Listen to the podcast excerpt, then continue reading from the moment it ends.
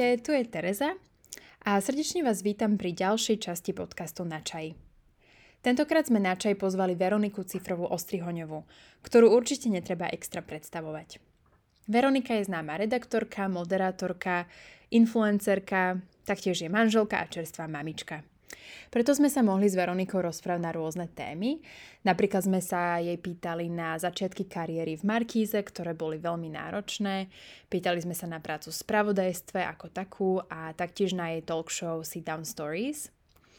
Ďalej sme sa pýtali na jej vzťah ku Instagramu, k YouTube a k sociálnym sieťam a ako sa rozhoduje, aký obsah šíriť na týchto platformách. Okrem iných častí mňa veľmi zaujala časť, keď sme sa rozprávali o tom, aké je to byť mediálne známou a ako možno zvládať tú kritiku, ktorá s tým niekedy prichádza.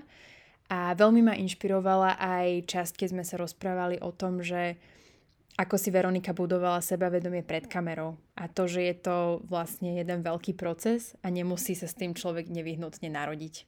Na záver sme sa dotkli aj témy materstva a to, ako Veronika zvládala prechod medzi kariérou a materskou dovolenkou a taktiež sme sa rozprávali aj o tom, ako sa vyvinul jej vzťah celkovo k ženám a k feminizmu, odkedy má cerku. Jedna technická poznámka, tento rozhovor sa konal na Instagram Live naživo, takže kvalitou zvuku nebude veľmi podobný našim predchádzajúcim epizódam. E, ospravedlňujeme sa za to a dúfam, že budete aj tak počuť všetko, čo máte. Dúfam, že sa vám bude tento rozhovor páčiť. Ja osobne som si ho veľmi užila, pretože som sa veľa naučila a Veronika bola naozaj otvorená, milá a úprimne nám porozprávala ten svoj príbeh, ktorý my možno častokrát vnímame cez médiá a cez ich filter. Takže prajem príjemné počúvanie.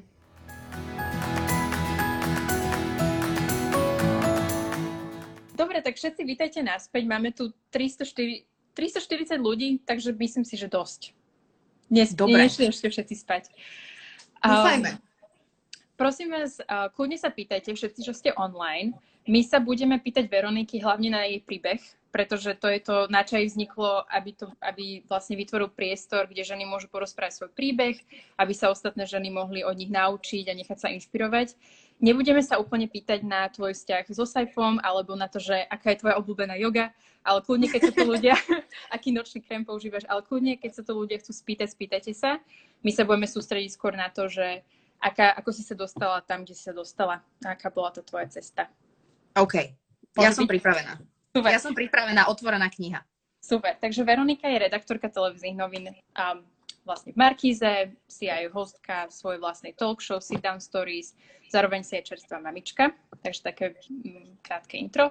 A Veronika, ty si, ja si ťa inak, vieš nám povedať niečo o svojom detstve? Že čo ťa tak formovalo úplne na tom začiatku svojho života?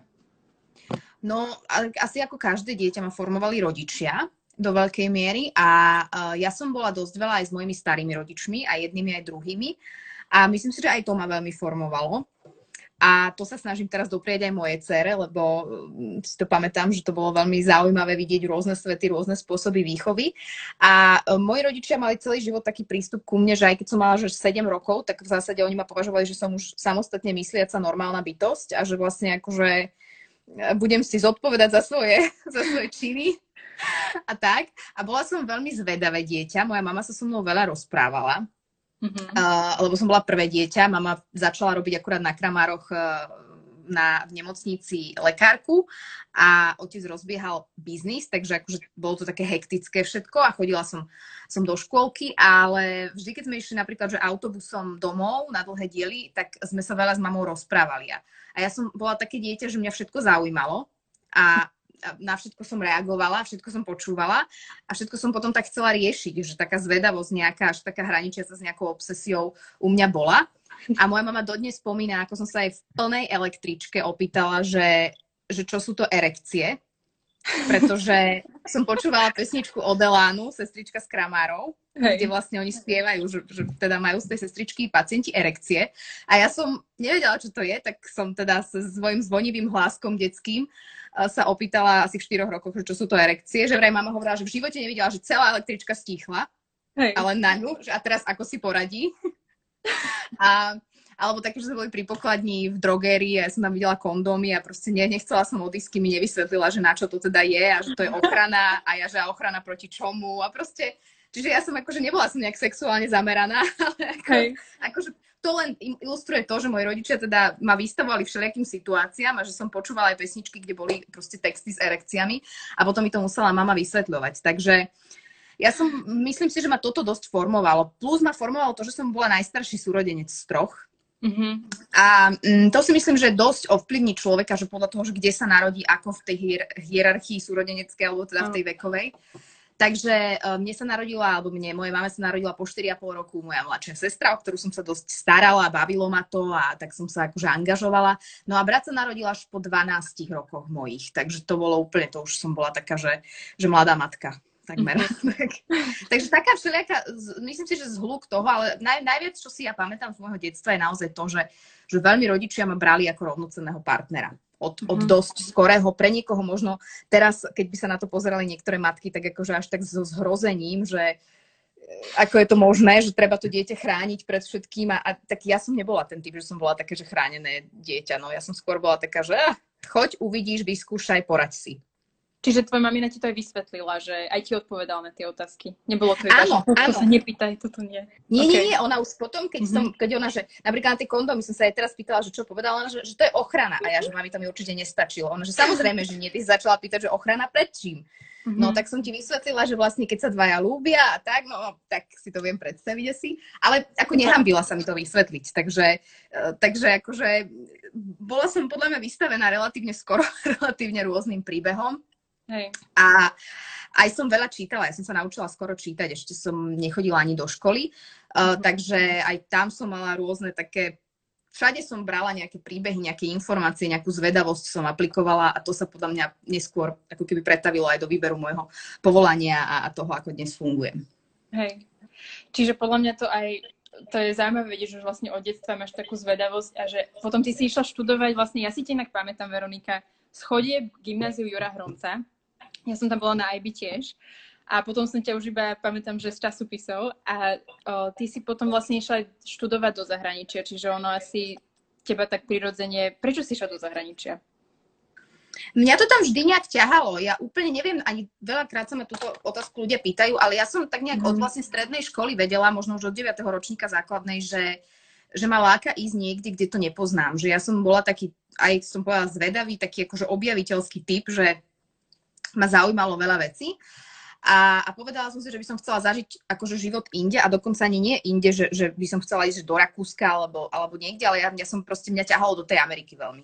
Mm-hmm. Neviem, či to bol vplyv nejakých kníh, seriálov, e, filmov, proste čoho, všetkého, čo si tomu vystavení, ale videla som, ako fungujú tie univerzity v Amerike uh, práve cez takéto populárne kanály a, a zistila som, že, alebo teda povedala som si, že to by som chcela zažiť a že sa mi to páči. Takže vlastne ja už som dosť skoro vedela, že týmto smerom by som sa chcela uberať a vlastne som chodila prvé dva roky v Bratislave na metodobu a, a potom som prestúpila na IB, kde teda aj ty si mhm. chodila a tam vlastne to nebolo až také, mm, až také ako keby nejaké, že, že, že, že čudné, že ideš do Ameriky. No tak na, bežnej, na bežnom Gimply to bolo menej časté ako, ako na IB, čiže tam sa na mňa nikto nepozeral, že oh, prečo.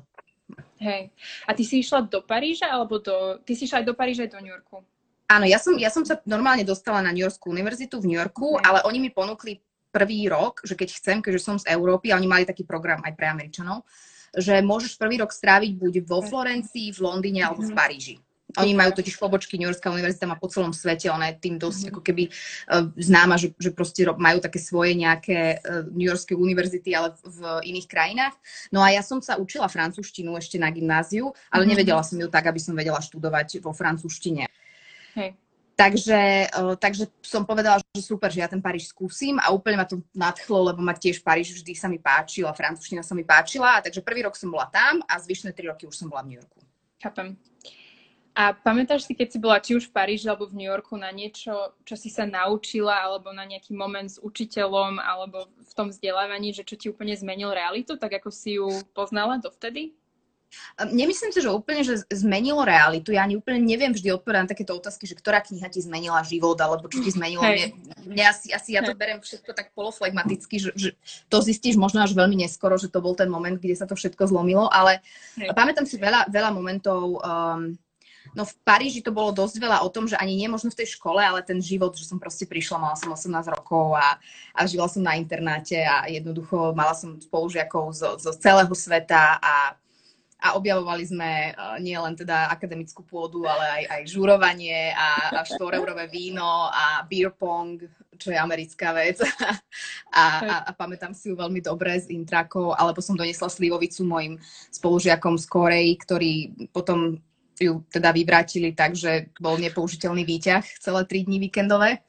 Takže, takže akože to, sú, to sú veci, ktoré si pamätám, ktoré ma formovali do takej možno, že nejakej inej podoby. Ale čo sa týka napríklad profesorov, ja som mala profesorku v prvom ročníku v tom Paríži, ktorá nás učila, že kultúrne štúdie. A ona bola pôvodom Iránčanka, ale žila v Amerike. Odišli v myslím si, že chvíľu po, po no možno v 80., 79., 80., ako sa to tam lámalo v Iráne. A odišli do Ameriky a bola vlastne profesorka, ktorá išla potom žiť do Paríža. A ona bola, ona by veľmi utkala v pamäti a, a veľakrát si na ňu spomenie, lebo ona nás vlastne učila také, že to sa volalo, že kultúrno-sociálne štúdia, ale bola to taký mix viac mm-hmm. menej filozofie, uh, sociológie, kulturológie, takže trošku do všetkého. A ona, ona mi v ona vždy rozprávala o tom, že ako, ako máme tendenciu vidieť ľudí, že us versus them, že akože my versus oni. A že, mm-hmm. že ako to vlastne tento princíp, či je to vo vzťahu, či je to v, v rodine, či je to v, proste v nejakej škole, alebo potom na celosvetovej aréne, že ako to vlastne robí zle. Že, že keď sa tak kategorizujeme do tých dvoch táborov, a, a veľa sme o tomto študovali, čítali sme o tom, ona dosť hovorila aj o tom, že vlastne civilizácie sa vidia takto navzájom, že my sme vlastne tí západná versus tá východná a to sú akože us a oni sú them a oni tým pádom majú, oni sú iná outgroup a proste ako keby um, nevieme si nájsť, akože, že, že nám psychicky pomáha sa rozdeliť do nejakých táborov, mm-hmm. ale že potom aké to robí problémy vlastne v celom živote. No a, a to si dodnes spomeniem, aj keď úplne v takých bizarných situáciách, že pozerám tlačovku Igora Matoviča a vidím, ako sa niekto rozčuje na Facebooku alebo proste novinár dá nejakú sprostú otázku alebo čosi a, a mm-hmm. už cítim aj, vo, aj v sebe, že sa tak ako keby trošku zbytočne dávam do polohy, že aha, oni sú takí a ja som taká, ja to vidím takto a, a mm. snažím sa si tak ako keby hľadať skôr taký priesečník. Takže toto mi od tejto, ona sa profesorka volá, že Šole Watanabady, tak od nej si toto pamätám asi úplne, že najviac. A to fakt e, učila ma len v prvom ročníku, ona potom ostala v Paríži mm. a my mhm. sme išli ďalej. Ale občas akože úplne náhodou si napíšeme na Facebooku mm-hmm. a, a myslím si, že ma dosť výrazne poznamenala. Tak, tak úplne hlav, hlavovo. To je krásne, ja si pamätám, ja som mala na škole, to je fakt asi taká tiež jedna vec, čo si pamätám, že my sme brali, tiež to bolo antropológia, sme mali Deridu a hovoril, že vieš, vieš napísať A, že takto, vieš napísať takto, že rôzne, a keď niekto príde a povie, že toto je ako píšeme A, že to je akoby vlastne taká tá violent, nejaká násilná, že je to násilné povedať, že toto je A lebo sú tie rôzne. A to je tiež niečo, čo si doteraz pamätám, že vždy si tak poviem, že OK, že je veľa možností, ako žiť, ako mať názory a tak ďalej. A že keď prídeš a povieš, že takto to má byť, že to je vlastne je to násilné.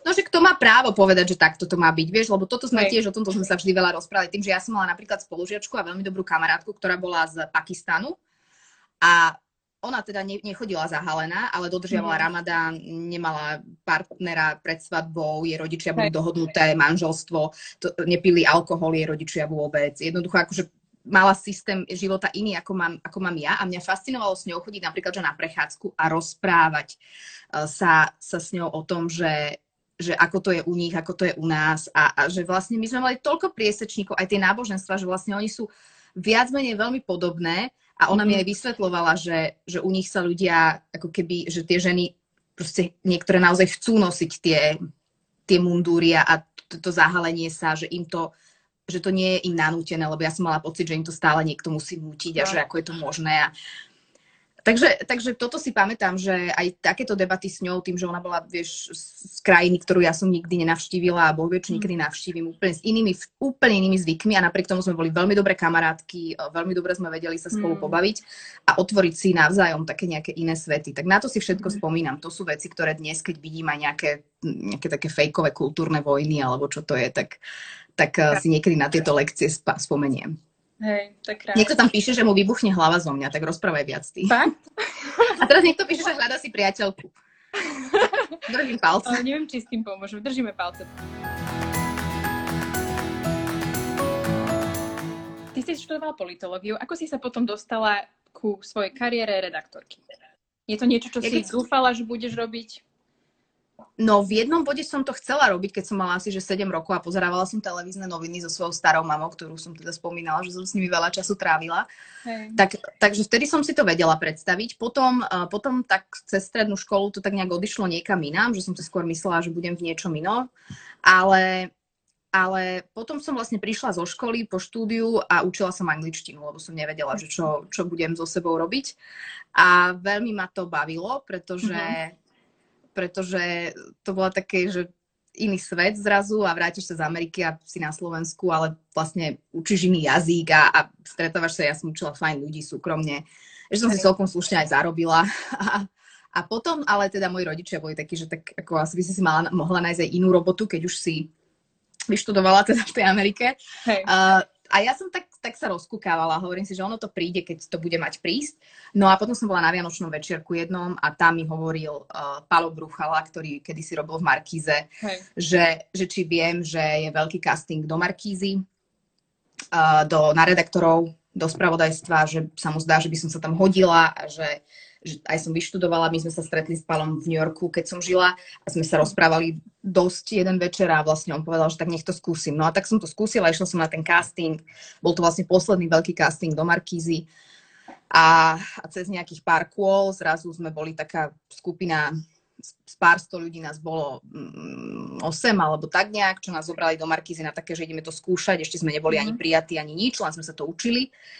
A potom z tých 8 10 sme ostali vlastne 4 a tých zamestnali potom. Ale to nebolo hneď, to bolo, že dva mesiace sme tam chodili len akože ako, ako takí praktikanti, Hej. učiť sa strihať, učiť sa jednoducho fungovať tam a tak. Takže to bola taká cesta, akože ja hovorím, že náhoda, ale nebola to asi náhoda, lebo, uh-huh.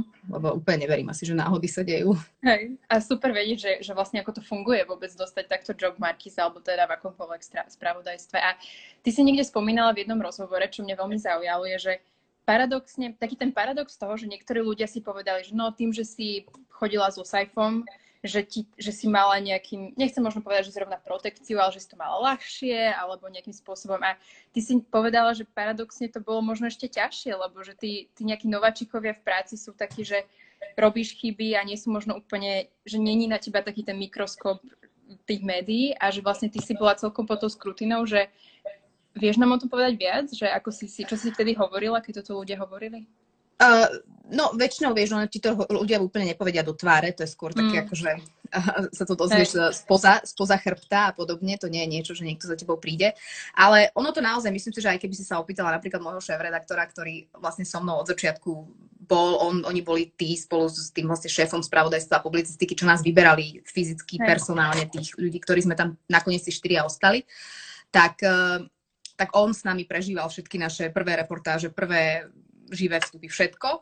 A veľakrát prišiel za mnou, lebo ľudia volali, alebo teda nejaký bulvár volal nášmu PR oddeleniu, že čo a čo robím a kde som a či už som zamestnaná a neviem čo a proste milión otázok. A on teda, PR oddelenie zavolalo jemu a on to musel riešiť, hej, že čo, lebo PR oddelenie nevedelo. A veľakrát si pamätám, že prišiel za mnou do strižňa, že do prčí, že zase, že keby si ty mala iného frajera. A ja, že ja viem. Ja viem. Čiže Hej. ja naozaj, ako nechcem sa hrať na nejaké chudiatko vôbec, ale myslím si, že naozaj, ako úprimne ti poviem a aj vám poviem, to nie je žiadne extra sebavedomie ani nič, ale ja ti myslím si, že to, že som bola Matejova frajerka, mi v tom, že ma zobrali do Markízy, nepomohlo vôbec nejako. Uh, to, tam boli castingy, konkurs, proste otázky.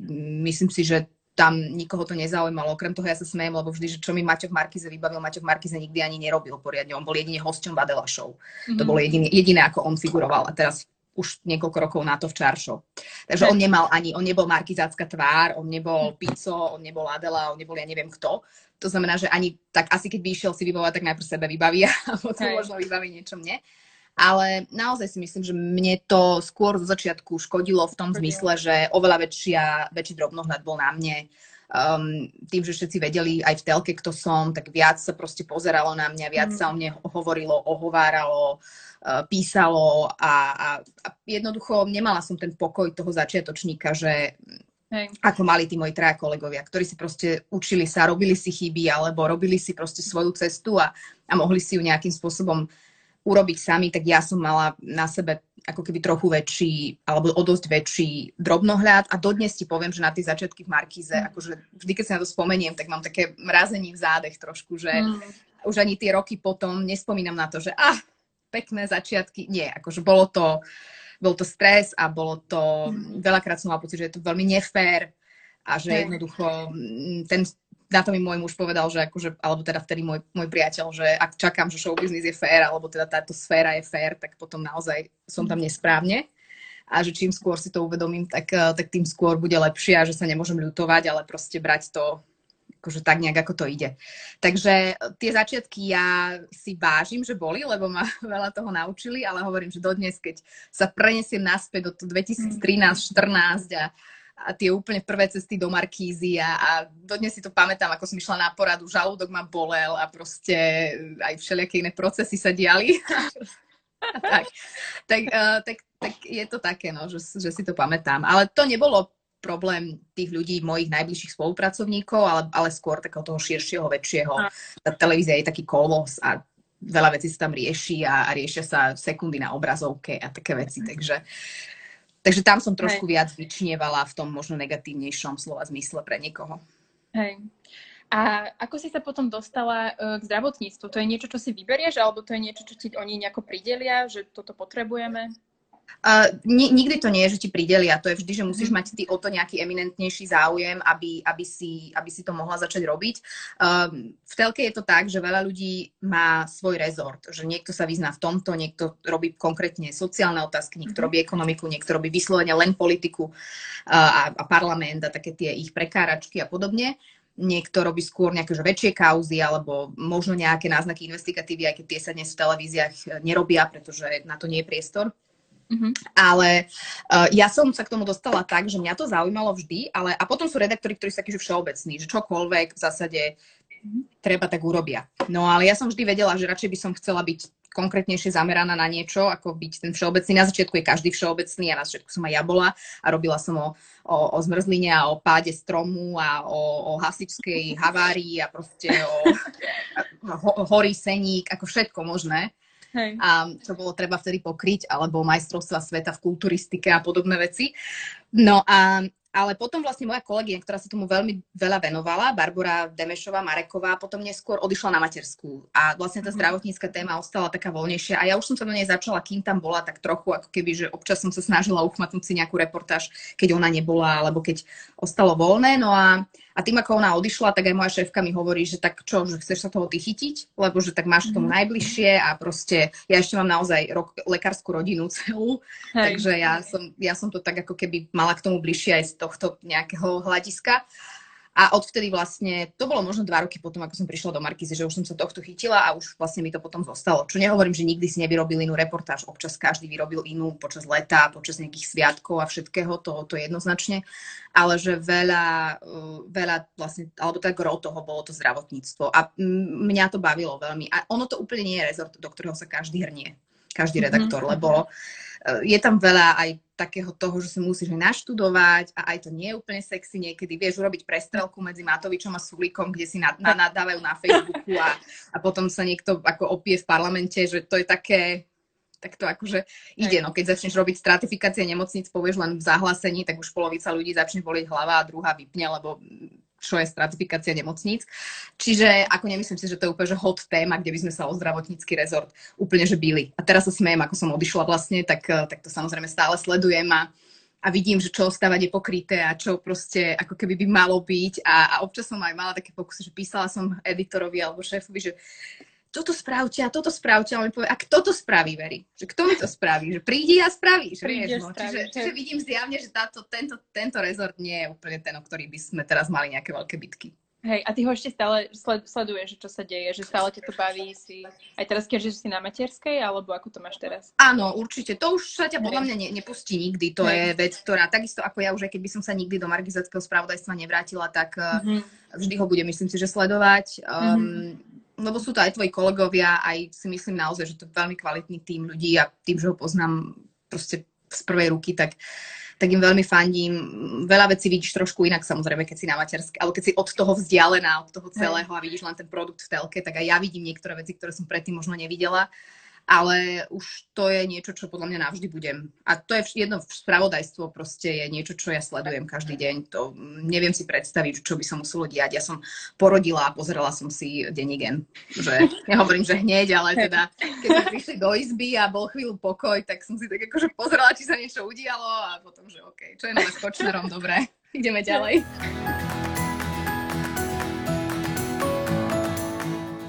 Ty si vlastne začala potom Sit Down Stories uh, v, nejakej, v nejakej dobe a čo bolo tá motivácia na to? A čo je cieľom Sit Down Stories? No motivácia nebola moja, to ja stále hovorím, motivácia bola Hanky Kobliškovej a Stanky Letrichovej, ktoré sú vlastne organizátorky, mm-hmm. ktoré už organizovali jeden projekt a povedali si, že by, ktorý bol skôr komediálny, ako keby stand-up komedy pre ženy. No a potom si povedali, že by išli do takého viac talk show formátu a že by chceli ukazovať zaujímavé príbehy a najmä teda zaujímavé príbehy žien. Mm-hmm. Uh, lebo sit-down je postavený na tom, že sú to príbehy žien, ktoré nie sú primárne známe možno z nejakých uh, mediálnych výstupov alebo showbiznisu, ale majú zaujímavú prácu a a robia niečo zaujímavé pre spoločnosť, pre nás, e, pre zvieratá, pre kohokoľvek. Mm-hmm. A my ich vlastne trošičku ako keby nejakému publiku predstavíme. A potom je tam už druhá časť a to je mužský host, ktorý už je známy, ktorý je to skôr potom také už akože viac odľahčené, lebo niekedy tie ženské témy alebo tie žen- témy, ktoré preberáme s našimi hostkami sú naozaj náročné. To je domáce násilie, to sú ženy, ktoré robia v rôznych neziskovkách uh, a a nadáciách a to sú témy od autizmu, detský mobilný hospíc, e, proste naozaj všelijaké veci sa tam premelú a potom tou druhou časťou toho sidonu sa snažíme to tak trošku u- uvoľniť, odľahčiť s niekým, kto je už možno že známejší, na koho sa možno aj dobre pozerá, ale zase tiež to nemôže byť. Ja stále hovorím, že nejaký cicim brusk, čo len dobre vyzerá a, a teraz akože čo tam s ním 3 čtvrte hodinu na pódiu. Takže uh, snažíme sa hľadať také priesečníky a už vlastne fungujeme tretiu sezónu, teraz teda nám to tento koronavírus tak trochu zastavil, ale teda nie trochu úplne, ale myslím si, že pomaly sa to už črtá do takého, že sa snažíme ako keby aj hľadať priesečníky medzi tými hostiami, že, že, že už toho hostia mužského veľmi mm, ako keby presne vyberáme k tej žene, ktorá tam bude a aby to malo takú ako keby tému trošku ten večer, že že niečím, niečo majú spoločné a o tom sa rozprávame, že ja neviem, keď je Monika Todová hostka, tak, tak Maja Mitaša sme vybrali ako herca nie len preto, mm. lebo je to herec, ale preto, že hral v, v, v seriáli Za sklom a, a kde hral postavu investigatívneho novinára, ktorú vraj trošku mm. odvodil aj od Moniky Todovej a Adama mm-hmm. Valčeka. Čiže snažíme sa hľadať takéto nejaké maličké, maličké spoločnosti toho alebo spoločné mm-hmm. body tých dvoch hostí. A je tam ešte aj hudobný host, no to, to už mm-hmm. to je také akože na, na uvoľnenie a je to, je to krásny projekt, ktorý um, mi prišiel úplne náhodou do života, teda náhodou, no tak tí dievčatá mi to nanútili viac menej a ja som sa toho akože nejak chytila. Ale dnes som za to veľmi vďačná, lebo to, to je, hm, hovorím, že to je večer hlavne pre mňa, lebo ja sa tam toľko vecí dozviem, no. s toľkými zaujímavými mhm. ľuďmi porozprávam, toľko vecí zrazu inak vidím, um, aj v zlom, aj v dobrom že, že, mhm. že to sú momenty, kde naozaj to stojí za to. Máš nejaký príklad možno nejaké, nejakého ľudského príbehu, čo si doteraz pamätáš? Trošku sa mi zasekla, tak neviem, či, či som ti do toho neskočila, ale Nie. teda prípad, no jednoznačne vo, vo mne rezonuje a to je asi preto, lebo je to tou silou toho príbehu, ale ešte aj okolnostiami, ako sa to odohralo, bola hostka Žaneta Petrášová, ktorá e, založila detský mobilný hospic pod krídlami Dominiky, potom ako jej 14-ročná dcéra Dominika umrela na rakovinu a musela umrieť v nemocnici, lebo vlastne iný mini hospic, ktorý by sa vedel o nich postarať, typu plamienok alebo ktokoľvek iný, tak nemal priestor. Takže vlastne mm, umrela mm, oddelená vlast, tá dcéra s mamou, od brata, s otcom, pretože nemohli všetci byť v tej nemocnici a jednoducho mm. bolo to akože, o to náročnejšie, okrem toho, že ti teda odíde dieťa, mm. tak, tak ešte aj ešte aj tak, že nemôže byť celá rodina spolu, lebo sa nemal o ňu kto v tých finálnych dňoch postarať doma čo sa niekedy dá v týchto, v týchto situáciách, keď máš tú starostlivosť paliatívnu toho hospicového charakteru. A ona si teda, Žaneta, povedala, že keď sa vystrábila z toho úplne najhoršieho, tak eh, že ona toto nedovolí, aby sa dialo ďalej a, a povedala, že založí vlastnými silami svoj pomocne. Ona nie je ani lekárka, ani nič eh, a so svojím manželom hospic, aby teda mohli pomáhať takto iným umierajúcim deťom. Takže to bol rozhovor, kde naozaj sme boli mm, akože dve sekundy od... No ona aj, aj mala slzy v očiach, ja som tiež mala, ani jedna sme sa úplne nerozplakali, ale bolo to naozaj akože veľmi... A ja som vtedy ešte nebola ani tehotná, ani nič, lebo to si už vôbec neviem predstaviť teraz znova ten rozhovor. Aj. Ale uh, ono to ešte bolo vtipné a zaujímavé tým, že ona prišla a, a ona bola tehotná, keď sme ju volali nejakom 8 mesiaci a hovoríme, že zvládneš to, že, že proste prídeš na ten večer. Jasné, ja mám termín až o 3 týždne, úplne v pohode, No a, a Žanetka príde a za ňou príde, vojde dnu a za ňou príde jej muž a, a drží akože v rukách dieťa. A ja hovorím, že to, čo, čo to je? A on že, no ja už som porodila pred týždňom, že som porodila skôr, no ale tak nemohla som to zrušiť, keď som videla, že máte vypredané, tak, tak ona prišla so svojím týždňovým synom na, na sit down. Takže ona sedela na pódiu, synček bol s mužom v hľadisku tých 40 minút, keď sme sa rozprávali a potom teda išli domov. Takže vlastne to hovorím, že to je najmladší divák sit-downu, ktorý bol, lebo mal týždeň vtedy a mali Oliver a dodnes sme wow. v nejakom kontakte. My sme potom aj urobili také jedno celé sit-downové predstavenie, benefičné a peniaze sme venovali práve Žanete a tomu jej hospicu, uh, pretože hovorím, že to ja hovorím, prečo to nezrušila, keď si pred týždňom rodila, vieš, týždeň po pôrode, ja som nechcelo by sa mi ísť asi úplne niekde na pódium niečo rozprávať. No lebo keď som videla, že to je vypredané, no, tak to som nemohla. že, oh, wow. Dobre. Takže naozaj aj z takéhoto hľadiska mi ostal vlastne wow. v hlave ten, ten, ten príbeh a dodnes sme v nejakom kontakte. Ona, ona je z Nitry, čiže keď sme boli v Nitre, tak ona zase sa prišla pozrieť na sit down. Ale je tam veľa príbehov. No tento bol extra silný tými všetkými Krásne. momentmi, ale, ale je ich veľa. No. A to sú presne ľudia, ktorí, ktorí sú medzi nami a na ktorých podľa môjho názoru treba upozorňovať. Nádherné, to je úplne súhlasím, to je krásne. Um, posledná otázka ešte, čo sa týka kariéry. Ty pôsobíš veľmi príjemne, sebavedomo pred kamerou, že mala si, uh, musela si sa to nejak naučiť, alebo mal si to nejak prirodzene v sebe? A ako si si to budovala?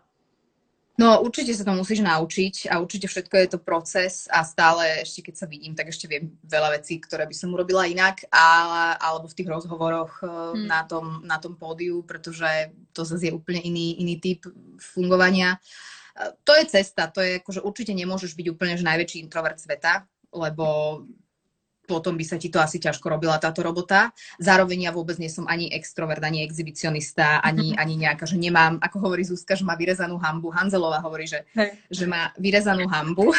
Hey. tak ja nemám. Ja mám práve, že ešte, ja mám tu jej hambu vrazenú niekde do chrbta ešte na, navyše. Hey. Takže my, ja vôbec nie som v tomto taká, že nejaký úplný suverén. Mm-hmm. Ale ale je to taká, taká, že už postupne si na veľa vecí zvykneš, ale akože prvý živý vstup, som, som myslela, že sa, že všetkými otvormi všetko pôjde von. To, ako, to, to, to, to nezabudnem ani o čom bolo, ani kde to bolo a ani ako som Hej. sa cítila vtedy, takže je to taká stále asi cesta, no. Mm-hmm super vedieť, že je tam nádej pre všetkých, ktorí sa majú trému. Pre všetkých, hej. pre všetkých. Ono to je len tréning. Ja mám kamarátku, hej. ktorá rieši že vystupovanie pred ľuďmi, lebo má prácu, kde veľakrát musí byť akože v nejakých konferenciách alebo tak. A uh, ona vidím, ako, ako to robí vlastne, ako pracuje na tom, aby jej to išlo lepšie a lepšie. A tiež hovorí, že ešte pred rokom sa jej chcelo odpadnúť a už teraz akože sa jej chce menej odpadnúť. No, takže to, to celé je to, keď sa, keď sa rozhodneš, ja si myslím, že keď sa rozhodneš, že niečo chceš, tak ja nehovorím, že to budeš robiť na 100 tisíc percent fantasticky ako niekto, kto je proste stvorený preto, ale vieš to robiť minimálne veľmi slušne. Ak sa môžeme posunúť do toho, influ- do toho influencovania, influencer, uh, tak kebyže povieš 16-ročnej Veronike, že bude mať takmer 200 tisíc followerov na Instagrame, uh, čo si myslíš, že by si si bola pomyslela? No, tak uh, hlavne ja som mala vo 16 takú fázu, že som bola akože veľký intelektuál. To bolo ešte, tuším, na metodke. A všetci pozerali vyvolených, uh, čo, kde môj muž moderoval. Mm-hmm. Vtedy ešte teda som ho ani nepoznala, ale viem, že Hej. to pozerali ľudia. A na metodke sa potom cez prestávku o tom bavili, že čo bolo vo vyvolených a kto sa s kým sprchovala tak. A viem, že ja som z toho bola úplne akože zhrozená, že halo, že proste prečo? Akože, čo je toto? Takže to som mala trošku takú pozičku svoju. Ale takže asi vtedy by som sa bola tak ako pousmiala, že, že a čo tam budem rozprávať a čo tam budem. A ja ti hovorím, že naozaj, že ja som prirodzene bola veľmi hamblivá a introvertná a, uh-huh. a postupom času sa to všetko tak ako keby posúvalo do inej roviny. Hej. Že mňa aj keď nutili ísť, ja neviem, na hviezdoslavou Kubín alebo na nejaké olimpiády a takéto veci v angličtine, tak ja som bola z toho mala veľké nervy, že tie učiteľky videli vo mne niečo, že ako keby je to tam Hmm. Ale dostať to zo mňa, aby to išlo proste prirodzene a bez hamby, tak to bolo ťažké. Mm-hmm. Takže asi v 16 by som sa na teba pozerala, že nie, ja budem Hej. robiť asistentku na univerzite a Hej. ako, halo. Takže neviem, a zábava, zábava pre mňa bude, že prečítať si Vojnu a mier po tretíkrát. A, teraz, teraz teda je to trošku iné, no. To je strašne zaujímavé a ty si vlastne, um, lebo ono, akože to je úplne taká, taká blbosť, ale my sme nahrali vlastne tento, že budeme robiť s tebou rozhovor a ty si to pozdielala, čo veľmi pekne ďakujeme. A mne to hneď, akože ja vôbec nie som zvyknutá na to, že sa pozera na mňa veľa ľudí a hneď som bola taká, že tak, taká zraniteľná, že páne Bože, ako som to povedala, ako som vyzerala tak. A ty, keď si bola, dajme tomu, podobná tej, na tej strednej škole, takže ako si si na to zvykla, že zrazu um, Vieš, že teraz už si úplne ostrielaná akoby v tej nejakej sláve alebo v tom, že sa ľudia na teba pozerajú, máš veľa a, pozorovateľov. Ako si, sa, ako si si na to zvykla? Alebo ešte stále zvykáš? Uh, asi, asi som si do nejakej miery zvykla preto, lebo si zase hovorím, že, že podľa mňa v mojej branži, ale, ale vo väčšine branž je asi dôležité si povedať, že, že v zásade akože nikoho to extrémne nezaujíma. Vieš, že každý si ťa aj pozrie, aj si povie, že jej, ty si hrozná, alebo jej, ty si úžasná. Ale túto emóciu máš v sebe podľa mňa 10 sekúnd, kým nezačne riešiť niečo svoje. To znamená, že ja, ja keď by som... Ja si vždy poviem, že OK, tak si pomyslia niečo, ja nikdy nejdem do niečoho nepripravená a teraz akože sa na niečo vykašľam a poviem si, že uvidím, ako to bude. To nie, to by som si nelajzla, lebo to, to by som proste škodila sama sebe, svojmu menu a tomu všetkému. Ale napriek tomu si poviem, že OK, tak niekto ma vidí ako, ako škaredu, niekto si povie teraz, že som sa mohla učesať a namalovať, čo si hovorím aj ja, keď sa vidím, ale um, niekto si povie, že by som mohla inak niečo robiť. Je to ich názor, ale je to taká, že, prcháva emócia, že ja to vždy vzťahnem na seba, že ja aj keď niekoho pozorujem v telke mm. alebo niekde na nejaký talk show alebo kde si, tak aj mám nejaký názor, ale už po skončení tej relácie by som ti nevedela úplne povedať, že prečo som ten názor mala, že chvíľu mi bol sympatický ten človek, neviem prečo, potom mi bol nesympatický, neviem prečo, že jednoducho tak ako keby tak povrchne to vnímam aj sama, že, že nerobím nejaké veľké analýzy pri tom, že kto tam stojí a teraz si budem ešte o týždeň na to pamätať, že čo hovorila, ako sa pri tom tváril. Takže ja si toto tak hovorím ako takú barličku, že ak aj niekto proste bude mať nejaký názor na mňa, tak, tak on má toľko dôležitejších vecí a toľko iných starostí, ako mňa riešiť a rozoberať, že možno si povie pri káve s niekým alebo s kamoškou, že ježiš, tá ostrihovňa, to je peklo, ale potom už si povedia zás, že ako bolo s frajerom a čo varili, alebo ja neviem, kam pôjdu na školu. Takže akože, že nič nie je také veľmi trvácne v tomto. To je krásny prístup, veľmi zdravý. To sa mi no, ale tiež, tiež som sa k tomu musela dopracovať. Ako tiež to nie je, že to bolo hneď. Uh, myslím si, že pomohol mi aj môj muž, ktorý je taký, že proste nerieš. Mm-hmm. A aj moji rodičia, ktorí sú úplne takí, že tak tí tomu vôbec nerozumejú hlavne, čo ja robím, ale, ale vždy tiež mi povedia, že nerieš. Ale samozrejme, že vedeli ma zamrzieť veci. Aj tie články nepríjemné niektoré, aj tie reči, že čo ja mám kvôli Saifovi a podobne. Mm. Nehovorím, že ma to teraz už nezamrzí, ale už ma to zamrzí násobne, násobne, násobne menej, ako, ako možno, že pred 5 rokmi. To jednoznačne, že už, už to, to prichádza aj s nejakou takou možno zrelosťou a uvedomením si a trošku sa zabývaním v tej sfére a v tom, v tom čo robím, že už proste ma to nejak nerozhodí na pol dňa.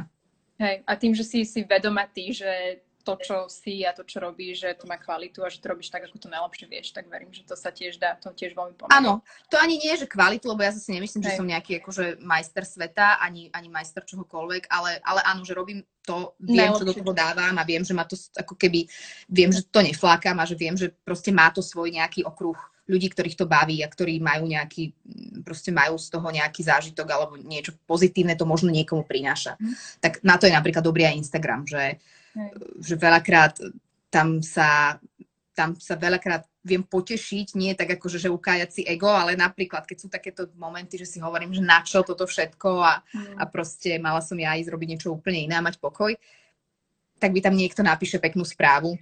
Mm a ako mu zlepšilo náladu ísť na sit down, alebo ako si pozrel reportáž a zistil, čo ja viem, niečo, alebo že proste som mu tak alebo onak sympatická.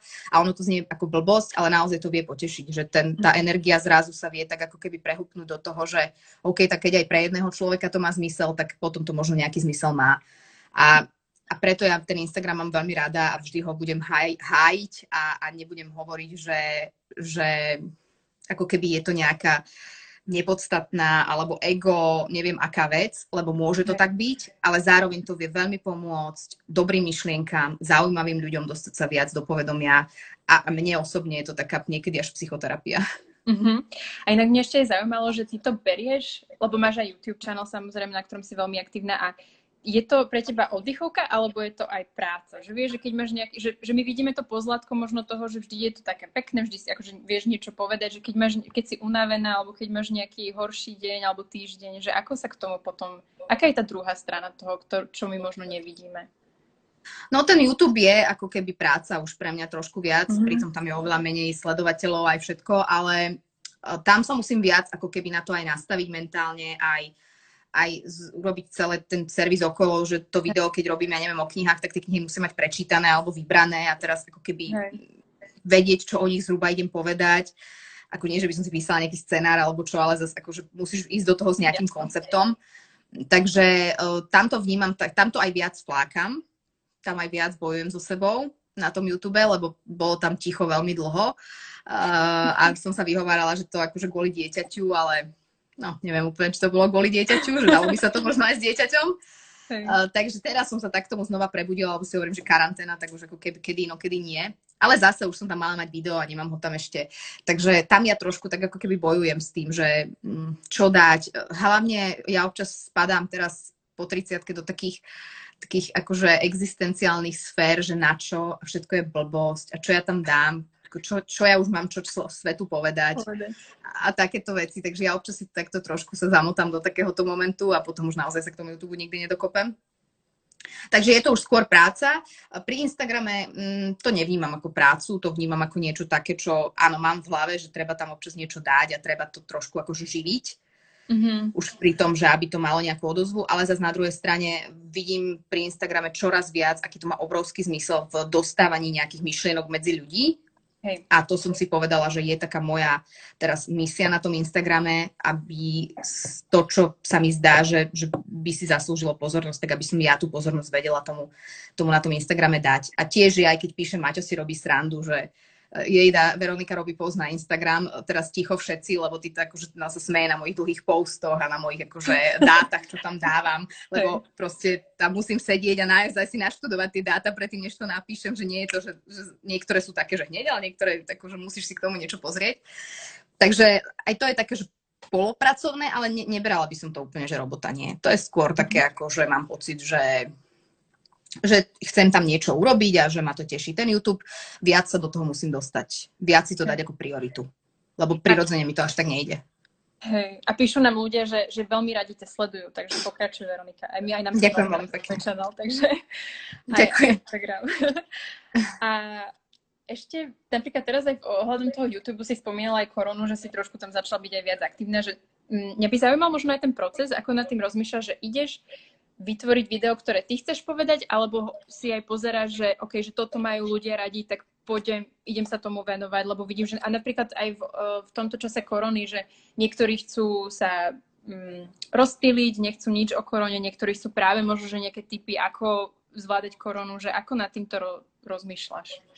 No ja mám zatiaľ pri YouTube akože úplne iba jedno pravidlo a to je to, že mňa by to malo trochu baviť. Že to sú videá, ktoré mm. sú mne blízke, že ja by som si ich pozrela u niekoho. Neriešim, či to je sledované, či to je nesledované, či, či ako keby, že čo, čo je teraz trendy, hej, že okay, super. to urobiť. Viem, že napríklad ja rada pozerám, to je niečo, čo chystám teraz, že mňa veľmi baví, to je moja uchylka, aj to sa myslím aj môj muž pozerám, že what I eat in a day videá, že čo za deň jedia ľudia. Úplne, že cudzí ľudia.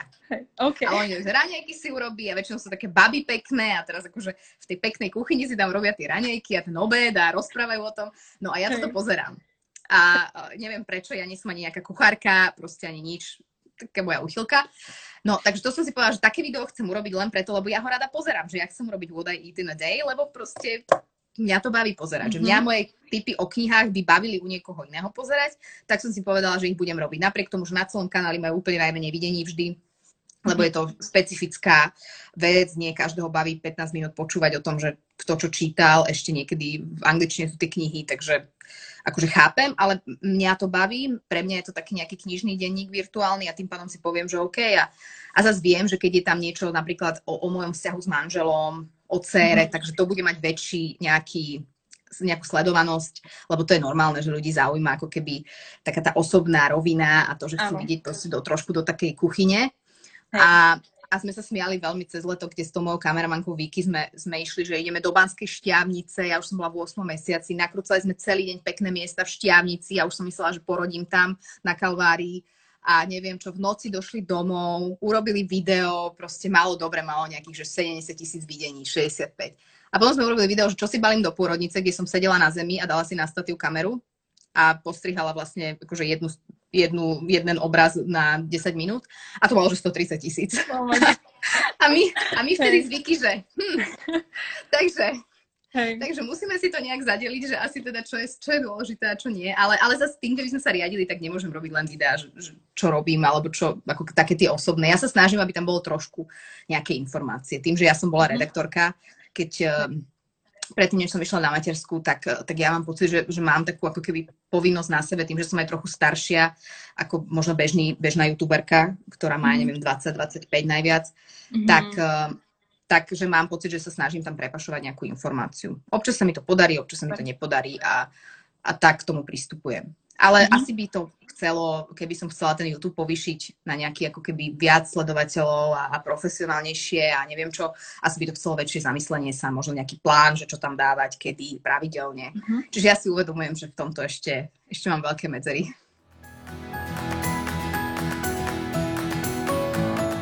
Čo sa týka materstva, tak uh, viem, že už budeme, že nemáme už kopec času, takže iba sa spýtam dve otázky. Jedna bola, že ako si brala odchod na matersku? Uh, bála si sa, že nejakým spôsobom vyjdeš z cviku, alebo verím, že sa veľmi tešila. A ako si to ale brala v rámci kariéry?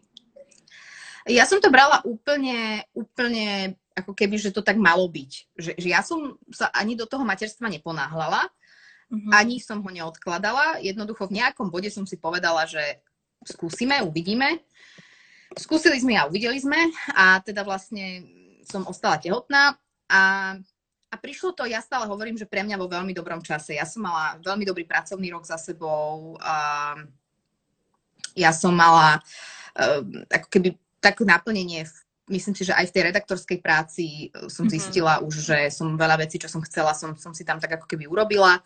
Nehovorím vôbec, že všetko, alebo že nejak, nejaký Olymp ani nič, ale boli, dostala som ocenenie o to, čo som vlastne ani nejak ako keby už v tom momente nečakala, lebo už som bola tak nastavená, že už, už, som, už odchádzam na tú matersku.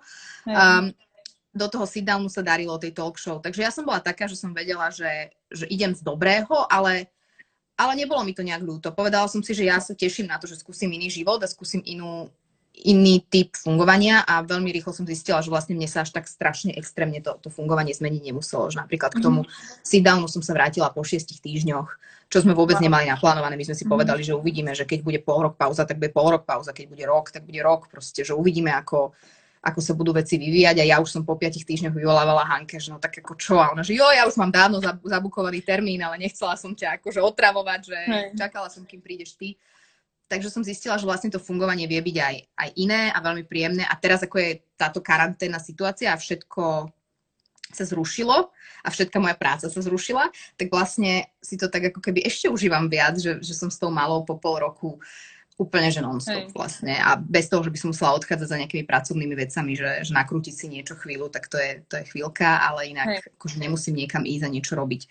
Takže ja som to brala ako prirodzené naplnenie nejakej etapy a tešenie sa na tú ďalšiu etapu. Takže preto si myslím, že to prišlo načasované akurát, pretože naozaj som nemala ani na minútu pocit, že o niečo prichádzam a, a teraz čo sa bude diať bezo mňa mhm. a už si na, už po mne nikto neštekne. Akože bolo mm-hmm. mi to jedno, lebo som sa tešila na malú, tešila som sa na to, že budú, že Hej. budem proste zase fungovať v inom.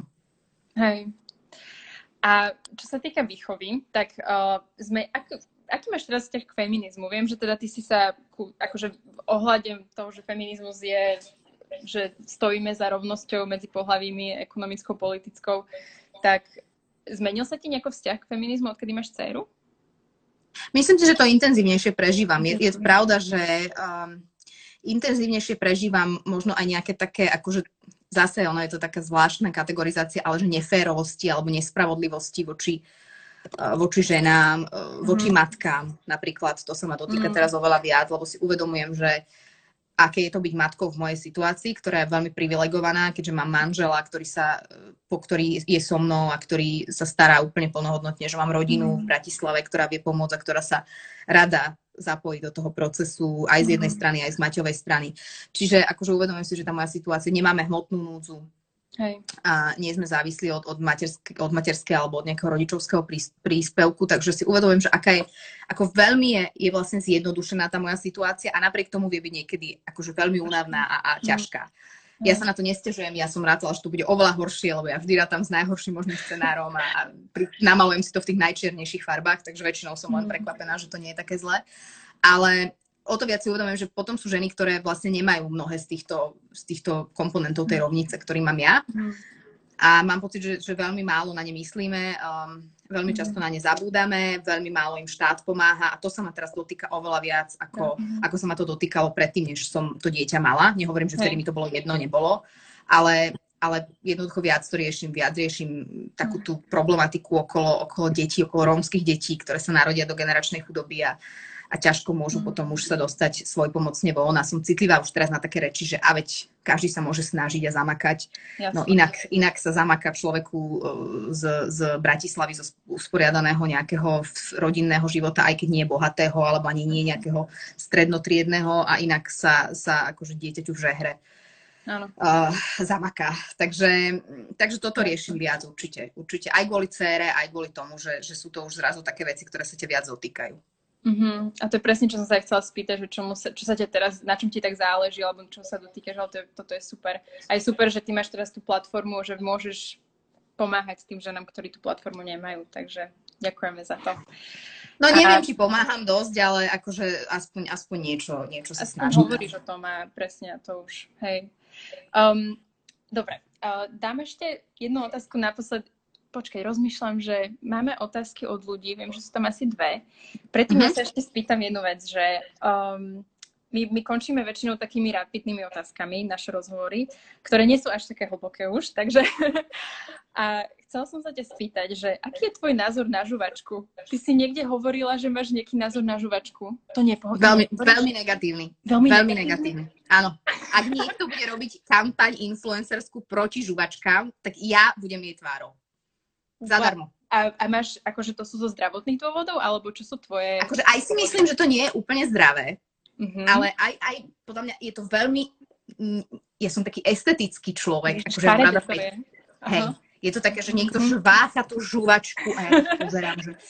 No, ale samozrejme dá sa to robiť aj kultivovanejšie, dá sa to akože použiť na nejaké e, vylepšenie vnútornej flóry a potom to... Ale niektorí ľudia to proste tak ako keby veľmi prežívajú a veľmi tak ako vehementne žuje tie žuvačky a to nemám rada. A ešte keď niekto vybere tú žuvačku a niekde ju nalepí a prípadne potom mhm. sú dá naspäť. No, to sú veci, ktoré akože nie.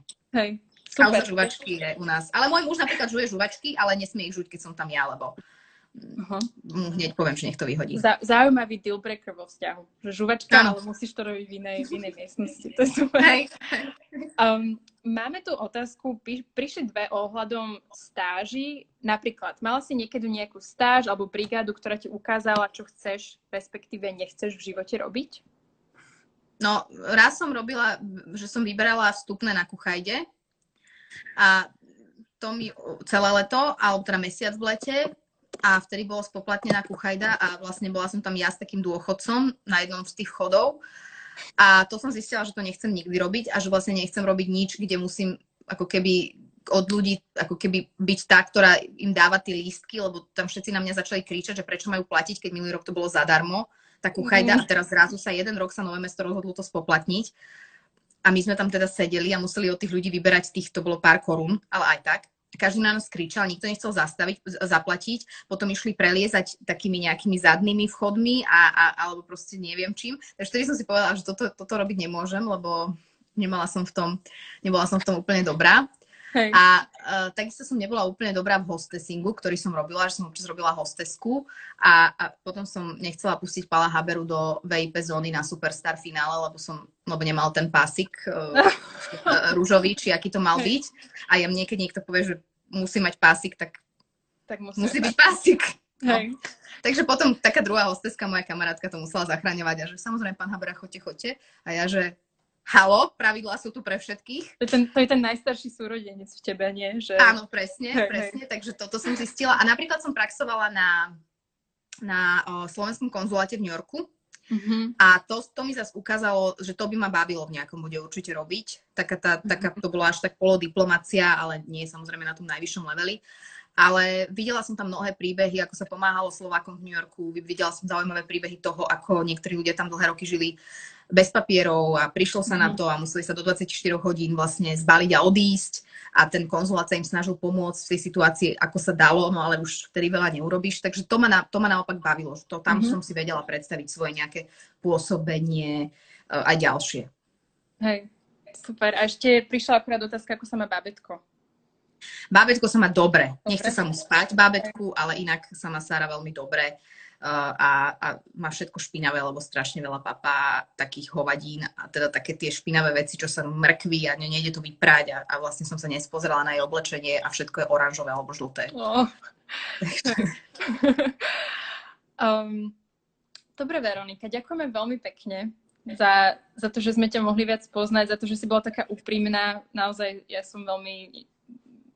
Ja inak neviem až tak dobre po slovensky, no sa hambím. Lebo ja som teraz... Som veľmi prišla- dobre vieš. Hej, dobre. Um, tak som, in, you inspired me, si ma inšpirovala. veľmi. Ďakujem, ďakujem veľmi pekne. nie Ďakujem som aj ty mňa. Určite nie som jediná. Ďakujem vám pekne aj to, že je neskoro, že si našla na nás čas aj so Sarkou. A krásny večer všetkým. Ďakujeme, že ste, že ste pozerali. Ďakujem veľmi pekne. Ospravedlňujem sa ešte raz za zdržanie, je to absolútne moja chyba a budem vám veľmi fandiť na čaji a, a ste super a robte ďalej, čo robíte a ďakujem všetkým, ktorí ste sledovali. Ďakujem veľmi pekne. Čaute. Krásny večer. Čaute.